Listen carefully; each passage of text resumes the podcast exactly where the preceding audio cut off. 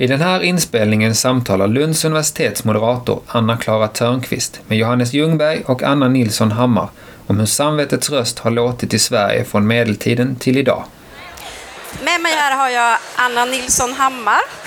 Välkommen. Tack så hemskt mycket. Du är forskare i historia vid Lunds universitet, ja precis. Och sen har jag också Johannes Ljungberg. Och du är också forskare, men just nu verksam som postdoktor eh, vid Köpenhamns universitet. Så varmt välkomna.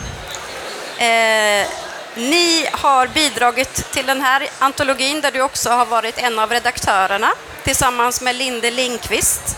Och den heter Samvete i Sverige, om frihet och lydnad från medeltiden till idag. Det är ju jätte, väldigt mycket bara i den rubriken, tänker jag. Eh, och ni skriver i inledningen där, och det här tycker jag var väldigt intressant, att samvete och samvetsfrihet kan mobiliseras för både lydnad och frihet. Kan ni förklara lite och berätta lite, vad, vad menar ni med det? Jo, jag, jag, är historiker, men jag tycker det, ofta så är det en hjälp att börja i, i, i att lyssna på liksom, vad, vad, folk säger idag. Så där. Och det, eh, vi skrev det här förordet under slutet av pandemin faktiskt. Och det, då var det en presskonferens där Lena Hallengren, socialministern, manade eh, svenska folket att eh, liksom, lyda de här restriktionerna, inte bara för att hon säger det, utan för att samvetet säger det. Just hon tog liksom in det här ordet. Eh, och, och, det där kan ju tyckas som att man kan hålla med om det, men det, det, är ändå att det kommer på det där sättet, att det är någon som uppmanar, lyssna nu till ditt samvete. Mm. Och sen så har vi det här andra sättet som, som den här uppmaningen som är rubriken på eh, den här kvarten, liksom lyssna samvetet, har kommit. Mm. Och det, det, är ju det här eh, när man faktiskt är motstånd.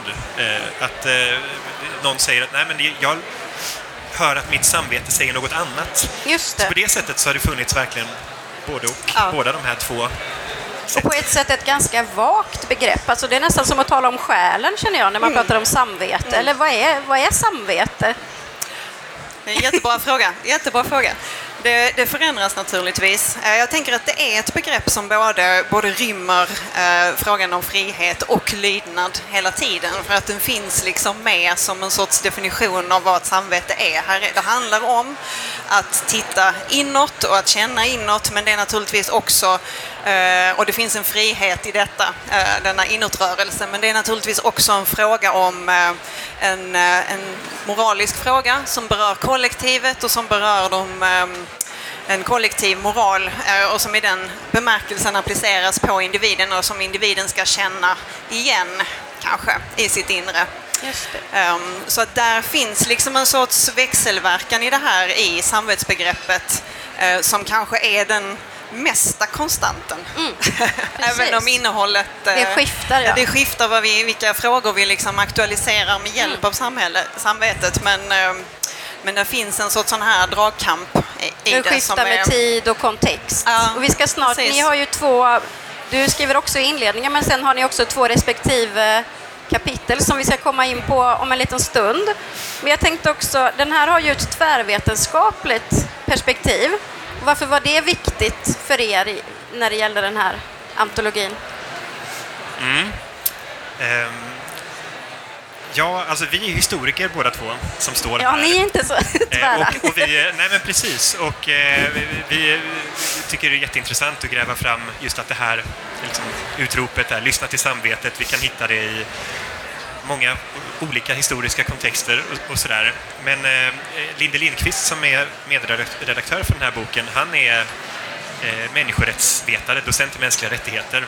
Och han tillförde liksom det här helt andra perspektivet att ja, men vi behöver ju ha jurister, vi behöver ha någon etiker och sådär. Så, så det, eh, det började med att vi eh, helt enkelt, alltså det är på Lunds universitet, vi, vi samlokaliserade humanister och vi började prata med varandra och såg att också när vi behandlar frågor som, som gäller samvete så kommer vi in på helt olika forskning. Precis. Helt olika definitioner, helt olika bilder av hur har den här frågan utvecklats? Det är verkligen den här bilden av att man flyttar sig i ett rum och mm. tittar på samma ting, men det ja. förändrar sig mm. beroende på hur man står. Mm. Precis. Eh, ni har också delat upp boken i en mer historisk del, där ni ju båda då bidrar med kapitel, men också en mer nutidsorienterad del. Vad, vad var tanken med att ha den liksom, från medeltiden till idag. Det känns som, oj, vilket stort eh, spann att ta i sin famn. Ja, men det är väl viktigt att få den här historiska exposén för att kunna göra samtida poänger, tänker jag. Eh, så i det här sammanhanget så finns det liksom en, en rörelse där vi behöver liksom ta in det medeltida samvetsbegreppet, hur det förändras med reformationen och hur det sen liksom återigen också omdefinieras eller eh, omvärderas under eh, upplysningstid och, och under 1800-talet. Så, så att där, där var ju en viktig historisk rörelse och teckna det ligger ju som en sorts grund för samtidsförståelsen kan man väl säga. Mm. Ja, alltså, vi hade kunnat börja med Sokrates egentligen, om man gör Såklart. en historisk ja, exposé sådär, det kan man ju alltid. Men nu, nu har vi, valde vi den här rubriken Samvete i Sverige och, och då var vi inspirerade av det här att ja, men det här begreppet det kommer in i Sverige under medeltiden. Mm. Eh, och då har det en väldigt speciell betydelse. Alltså det är en del av eh, eh egentligen eh, det som har att göra med bikten som utvecklas i kyrkan. Och så, där. så det är väldigt speciellt och sen så kan man följa det genom seklerna och se att men, eh, det, vissa betydelser hänger kvar men det kommer också nya betydelser. Ja. Eh, så vi tyckte det var väldigt spännande när vi väl satte ner foten där. Ja, spännande tänkte man inte på när man hörde det här samvetsordet i samband med pandemin. Tänkte man inte på hur, vilken spann hon eh, gick ner, liksom bredde sig Precis. i. Jag tänkte vi ska gå in i ditt bidrag först, Anna, för du ligger, ja. om vi ska nu vara historiska så ligger du rent kronologiskt före eh, ditt, Johannes.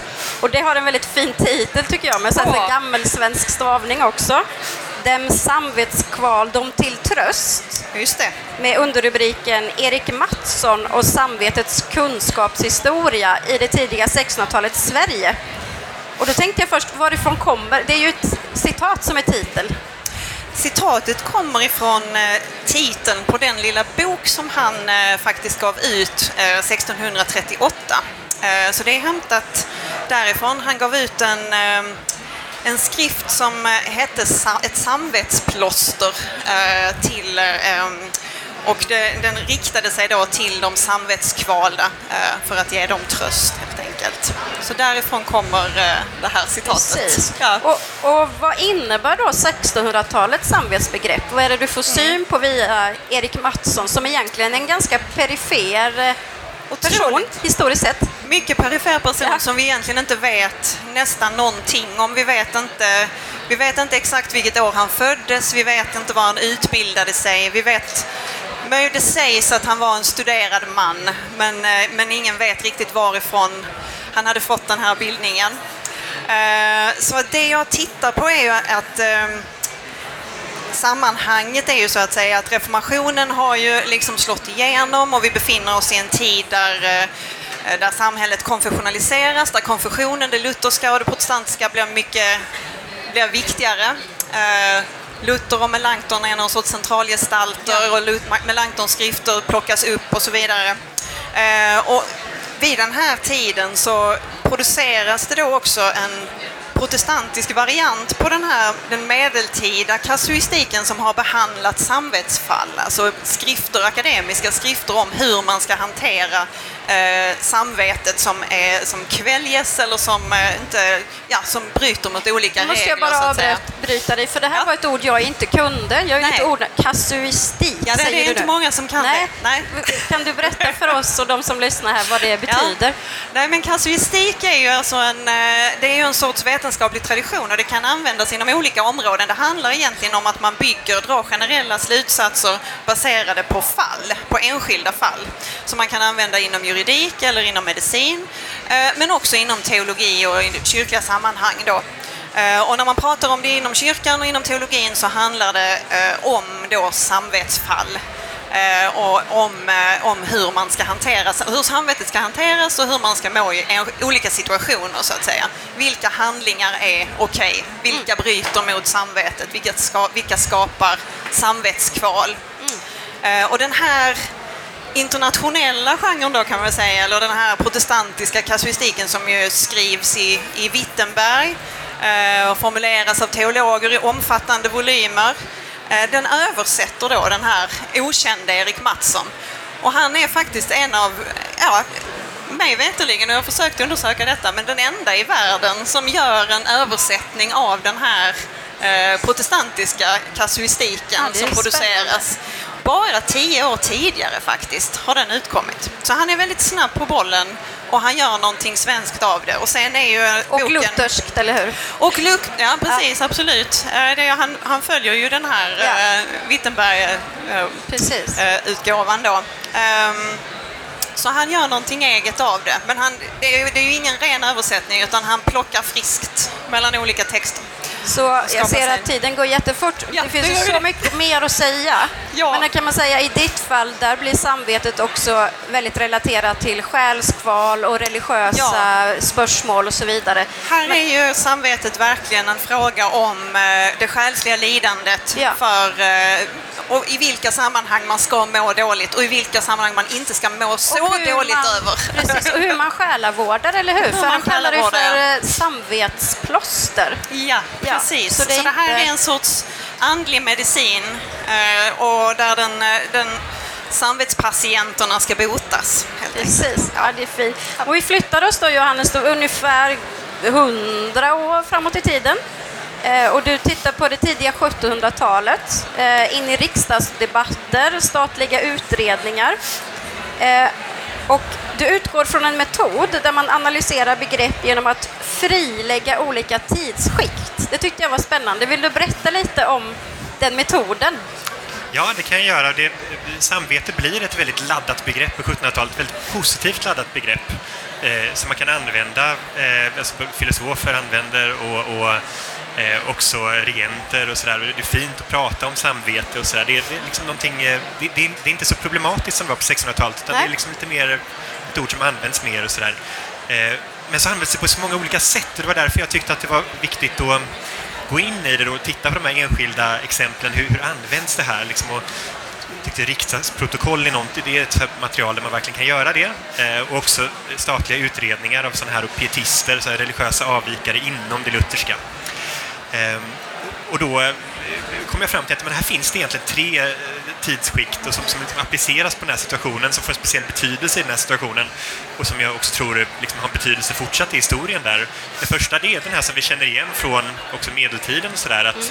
Eh, man gör en gräns, att samvetet eh, är någonting som bara är mellan den enskilda människan och Gud och sådär. Och det, det gör att man ska inte förhöra såna här religiösa avvikare till exempel om deras innersta tro och sådär, utan man måste sätta en gräns där och det, den gränsen accentuerar de också. Den, det, det, det är ett starkt argument att det ska finnas en sån där gräns, en sån integritet där. Och sen finns det en andra sak som, som har att göra med att de här religiösa förnyarna inom lutherdomen, de är inte bara sådär jättesnälla och sådär, utan de, de vill väldigt gärna att människor ska bli moraliskt alltså bättre varelser och sådär. Och det, då börjar man eh, förebrå eh, varandra eller andra personer i församlingen och sådär för olika saker och sådär. Och det upplevs som ett sånt där problem då att eh, men nu får man tillbaka den här, eh, kommer man tillbaks till katolicismen och att man ska eh, hitta alla sina fel eh, sådär som man Just gjorde i bikten och sådär. Så det, då, då, där får det en jättestark betydelse av det här och att man, man måste gå emot det. Och sen kommer en tredje betydelse som är helt ny och sådär. Det är att man faktiskt får samvetsfrihet som en lagstiftning, ett det. lagstiftningsbegrepp. Ja. Och det kommer in bland de här civila friheterna som, som kommer under 1700-talet. Just det. Så vi rör oss lite från eh, det religiösa in i det juri- juridiska i din tid och Så din text. Ja, Ja. Jättespännande. Eh, de vinkar på mig och oss i montern här att tiden börjar rinna ut. Eh, vi hade kunnat prata jättemycket mer om det här. Boken kommer finnas till försäljning, tror jag, eh, om man vill fördjupa sig ytterligare. Men jag vill ställa en sista avrundande fråga också. För ni skriver en förhoppning är att boken kan ge nytt liv åt vårt moraliska, politiska och rättsliga tänkande. Tänker ni att den gör det? Går det att säga något jättekort kring det? Ja, om man läser den så... Ja, det korta svaret är ja, jag tror det. Har ni, vad har ni lärt er? Ja, nej men jag, jag tror... Alltså, alltså, jag kände till alltså, kanske två eller tre av de här samvetskonflikterna, av de elva samvetskonflikterna som vi behandlar i den här boken, eller tio, tio är det väl. Och det, och det, alltså, eh, jag tror att de flesta är bekanta med något sammanhang där, där liksom ak- samvete aktualiserats som argument och sådär. Men, men eh, som eh, en religionssociolog som bidragit till den här boken, Linnea Jensdotter, betonade sitt bidrag så blir ofta de här samvetskonflikterna så här starka. Det blir väldigt känsloladdade debatter och det handlar om ja eller nej till en specifik fråga och sådär. Precis. Eh, och där, eh, samvete är ju ett väldigt spännande begrepp just eftersom vi har använt det från medeltiden till idag Ja. i många olika konflikter. Och därför tror jag att om man, om man då studerar fler av de här sammanhangen än vad man är bekant med från början, ja, men då, då ökar man i bästa fall sitt eh, moraliska och politiska medvetande. Så det- Spännande. det- jag det kan också säga att ni ska ju förflytta till Forskartorget Det ska vi. eh, efter detta. Så vill man fördjupa sig ytterligare kan man också gå dit. Stort tack eh, Anna och Johannes Mm. eh, och att ni pratade om boken Samvete i Sverige. Det var jättespännande att få prata med er. Stort tack.